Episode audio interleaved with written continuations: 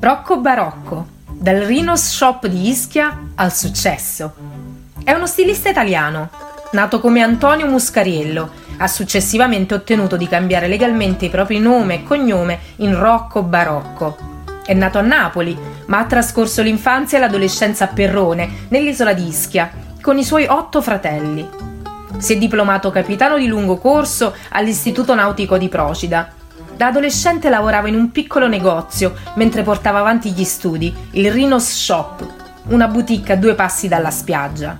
Un giorno un turista francese entrò e subito riconobbe il talento del giovane. Fu lei a parlarne a Patrick de Berzen e Gilles e Rocco Barocco, ancora minorenne, si trasferì a Roma.